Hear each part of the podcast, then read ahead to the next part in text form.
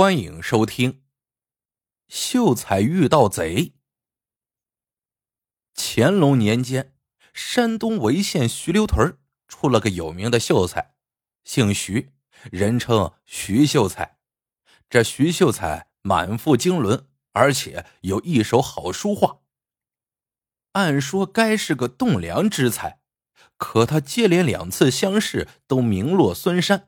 从此心灰意冷，一个人住在一间破茅草屋里卖画为生，整日喝得醉醺醺的。这一天是农历五月十九，徐秀才躺在炕上，破院门被人推开了，进来一老一少两位客人。那年少的说：“俺家主人久闻先生大名，登门求购墨宝来了。”说着，掏出一两银子放在桌上。我今天不卖字画。徐秀才看那仆人一脸的得意，就来了气，哼，仗着有钱是吧？老子偏不卖给你。我家主人也没工夫。既然忙，哪有时间赏书画？徐秀才板起面孔，说明天就是明天。那年老的赶紧使眼色，主仆二人匆匆告辞。赶走买主，徐秀才气还没消，就听见外面咚咚咚脚步声响了起来。地保来了，先生惹下祸了。你知道刚才来买字的是谁吗？县太爷郑大人。大人为查灾情，微服私访，从此处路过。郑板桥，徐秀才不由一哆嗦，这郑大人。是本地知县，字画水平也在他之上。平时自己对他十分仰慕，没想到今天人家登门，却被自己赶跑了。可这秀才脾气倔，明知道错了也不承认。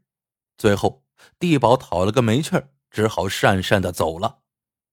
顶走知县，赶走地保，徐秀才又回到土炕上躺着。到了晚上。徐秀才见窗外景致不错，诗兴大发，正想吟上两句，就听柴门吱呀一声开了，闪进来一个人影。徐秀才心想：我过着这么穷的日子，难道还会有小偷光顾？哼！他翻了一个身，继续想他的诗。突然，房门也开了，传来一个女人的声音：“先生。”先生救我！徐秀才腾的坐了起来。他不怕贼，却怕女人。女人夜半入室，这是要干什么？要让别人知道了，他以后在人前还怎么抬得起头来？先生，我是夏莲。这夏莲本是临县一个老秀才之女。一年前，那老秀才家中突遭变故。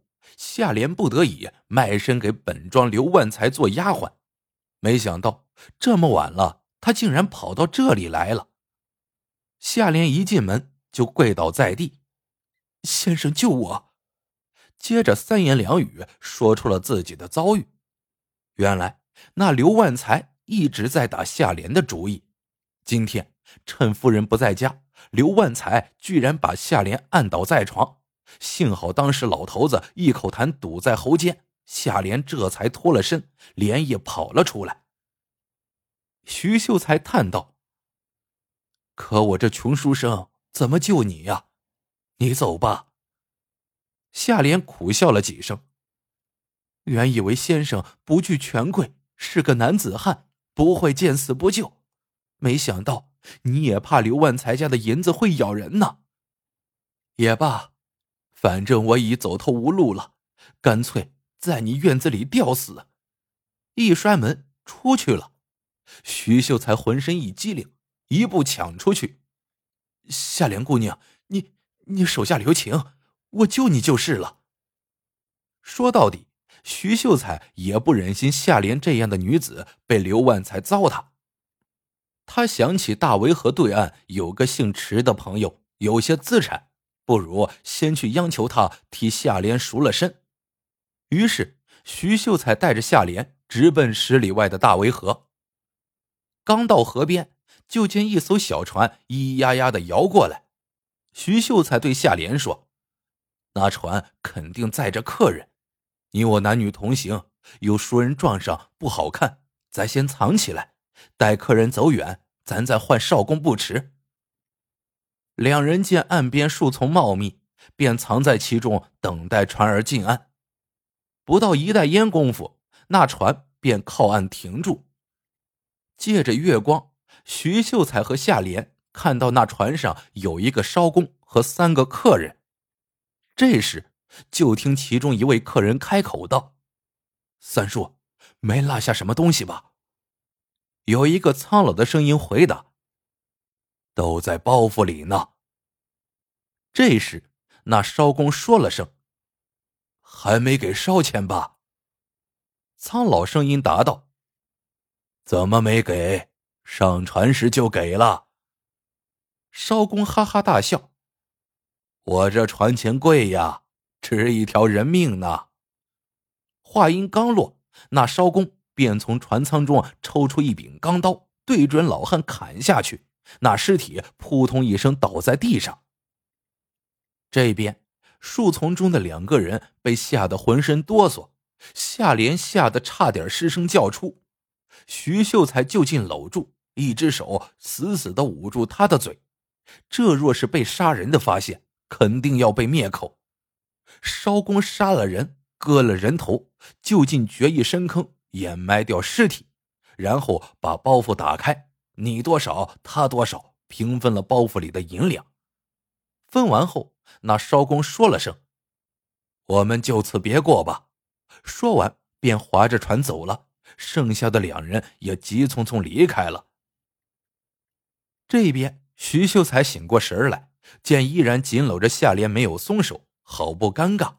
徐秀才松开夏莲的手，出人命了，河又过不去。今日刚顶撞了姓郑的，明天若去公堂，他必然报复我。夏莲冲他拜了拜，多谢先生相救，夏莲已有自救的办法了。说罢，回身就走。你别回去，那老贼。我不回去，我报案。郑老爷念奴家报案有功，定有救我的办法。再说郑板桥听到有人击鼓鸣冤，急忙升堂。报案的正是刘万才家的丫鬟夏莲。听了夏莲的讲述，郑板桥觉得事情有些怪。十里之外的大围河有人被杀，你远在徐留屯如何得知？这正是夏莲要等的话。回老爷，奴婢在刘万才家做丫鬟，东家屡次挑逗调戏，奴家只好在深夜逃到河边，想投河自尽，偏巧遇上了杀人场面，有心为冤死者报仇，又不想死了。夏莲巧妙的编出一番话，把徐秀才抖落得干干净净。原来如此，郑板桥平生最恨的。就是仗势欺人之辈，觉得这件事他不能不管。他将夏莲留在后宅，带人去了大围河边。接着又下令全县查访，看比较富足之户哪家有老年人失踪的，比如排行或者姓名里带三字的，尤其要留心。十多天过去，派出去的差役陆续回报，找不到被害人的一点线索。这让郑板桥大伤脑筋。回头再说徐秀才那夜让杀人的场面一下，昏头昏脑睡了好几天，这才想起夏莲的事。转天借了点钱去找池先生，没想到却扑了个空。池先生出门了，要明天才回来。徐秀才就去了镇上一家小店歇下。晚上，徐秀才睡不着，就信步走出后院。这小店前屋开着个小酒馆，只有小二在酒坛边打盹徐秀才一见酒坛，馋虫就勾牙上了，叫了声：“小二，温壶酒来。”话刚说完，门帘一挑，迈进来一位客人，张口就嚷：“有什么好吃好喝的吗？”徐秀才听了，浑身一哆嗦，听这人说话不是本县人士。加上对方舌头发硬，那“吃”字说成了“妻”字，分明是那天夜里口称三叔又参与杀人的凶手。徐秀才吃了一惊，疼得站了起来，反把那人吓了一跳，伸手往腰间摸去。徐秀才这才发现，对方腰间鼓囊囊挺着一截东西，是刀柄。徐秀才心想：如果惊动了这个人，拔出刀来，他这个秀才就变成了砧板上的肉，就只有挨剁的份儿了。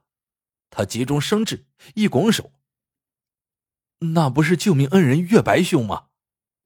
对方一愣：“什么岳白兄？”徐秀才假装打量一番，忙抱歉道：“哎呀，惭愧，刚才屋里光线不好，小弟认错人了。”以为你是我的救命恩人胡月白大哥呢，不过怎么说这也叫缘分，仁兄何不赏小弟个脸，一起喝上几杯？徐秀才暗想，这种图财害命的人必定心狠手辣，而且贪图便宜。果然，那人迟疑了片刻，便过来坐下了。几杯酒下肚，徐秀才开始套对方的话。那人说自己是昌乐县人士。来此地投亲不遇，想做点生意，一时却找不到合适的。徐秀才随口吹嘘道：“你愿不愿意在衙门当差呀？就是薪水少一点。”那人惊喜道：“衙门当差那多神气呀，谁都高看一眼呢。可没人引荐呢。”徐秀才拍着胸脯说：“自己和潍县郑板桥知县是朋友。”郑知县多次让他去县衙门当师爷，可他闲散惯了，屡屡拒绝。如今遇上知音，可以做个引荐，也了却一番人情。说着，徐秀才换过酒保，取来纸笔，写了一封书信，交给对方道：“你不用客气，只管去那里吃住，早晚有你的好事做。”那歹人听说有这样的好事。拆好书信，当天下午搭船过了河。回头还说那郑大人，这一天他正在想那人命案子呢。门房进来禀报，说是有个昌乐县的人来送书信。郑板桥把送信人叫了进来，来人自称是替徐秀才送信。他叫小人在老爷这候着，老爷啥时候给小人找了差事，小人再走。一听徐秀才的来信，郑板桥心中暗喜，这倔秀才终于低头差人送墨宝来了。可越听越不对劲儿，怎么还要吃我的、住我的？你徐秀才是谁呀？但毕竟是客人，面子上还得客气一点，就吩咐安排来人休息，好吃好喝伺候着，其他的事儿以后再说。那贼人高高兴兴的随着下人走了。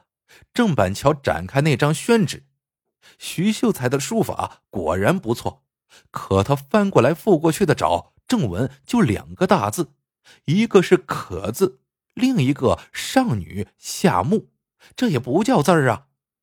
徐秀才这是搞什么鬼？再看落款处还提着一首小诗：“真意何恨少，凶吉莫言痴，送君熟思后。”来日换酒吃，署名处有一行小字，反复斟酌，疑惑可解。疑惑可解，自己有什么疑惑呢？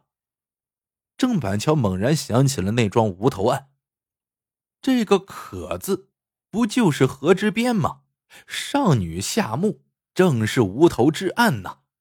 再仔细看那首小诗，每句的首字连成一句话。便是真凶送来。郑板桥忙命人前去捉拿送信之人。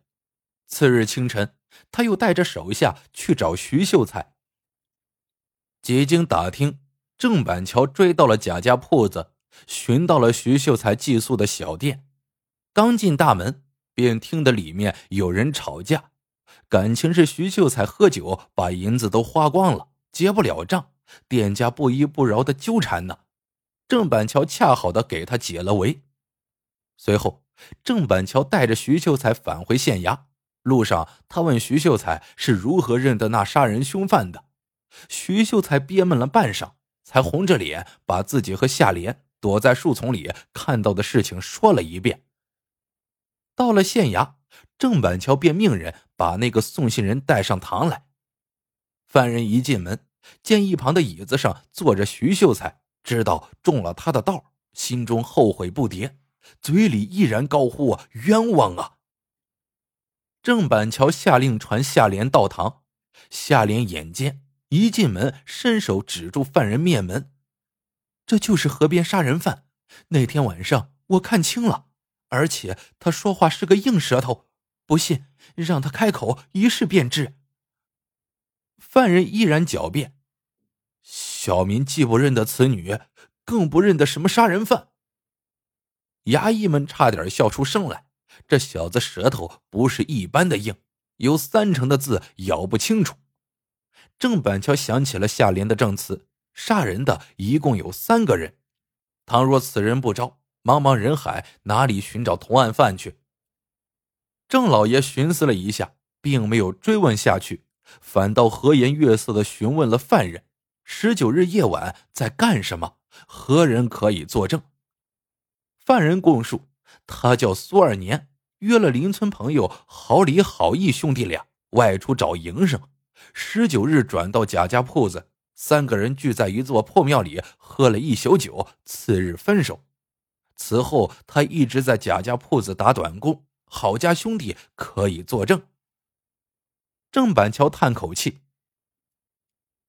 本县不想难为你，只是必须有郝家兄弟作证，才可了结此案。”话音未落，苏二年就叫道：“郝家兄弟就住在贾家铺子镇外的土地庙里。”郑板桥命人将苏二年带下，然后差人去找郝家弟兄。郝家弟兄到了大堂，说的与苏二年一模一样。郑板桥只好将二人暂时压下，明日再审。郝家兄弟被关进了牢房，隔着栅栏，清楚的看见苏二年锁在隔间。有心要交谈交谈，可有衙役守着，只急得抓耳挠腮。直到三更时分，有人提审苏二年，回来时苏二年竟被打得奄奄一息，连人带铐拖到了隔壁。不久，看守那边也响起了鼾声。二年，二年，郝义轻轻的呼唤。半天，苏二年醒过来，含糊不清的说。你们两个自在了，害我挨打，咱被人咬住了。知道，兄弟。郝礼说道：“一问三摇头，包公也犯愁，你呀，可得把牙咬紧了。那脑袋衣裳你咋弄了？你放心。”郝礼悄声告诉他：“衣裳塞在土地爷的肚子里。”脑袋埋在庙前叩头的地下了。不许串供。看守一觉睡醒，看到这边有人说话，忙喊人来。衙役们过来，七手八脚将苏二年抬走了。郝家兄弟跪地祷告：“二年呐，你可得咬紧了牙呀，要不咱谁也别指望回家了。”第二天，郝家兄弟被带到了公堂。郑板桥问二人想起来什么没有？二人答道：“该说的都说了，再说就是瞎编的。”郑板桥一拍公案：“大胆狂徒，死到临头犹自狡辩，来呀！”就听衙役应一声，只放下两只包袱，打开之后，里面是一套血衣，一颗人头。郝家兄弟当时瘫在了地上。郑板桥冷笑道：“多亏苏二年昨夜演苦肉计，炸出了杀人证据所在，你二人还要大刑伺候吗？”小人愿招，小人也愿招。这郝家兄弟只当苏二年扛不住刑讯，出卖了他们，岂不知道他们中了道了。昨天。两人一开始见的是真的苏二年，等半夜送来的却是徐秀才了。狱中黑暗，隔着栅栏看不清楚。徐秀才又模仿苏二年，硬着舌头说话。郝家两兄弟又急着串供，哪里辨得真伪？就这样，自己把证据讲了出来。据郝家兄弟交代，被杀的是苏二年的叔父。三人看中了老头的家财，便借口同去潍县做生意，把老头骗出家门，在河边害死老头，将银子瓜分。案子水落石出，徐秀才因报案有功，受了不少的赏赐。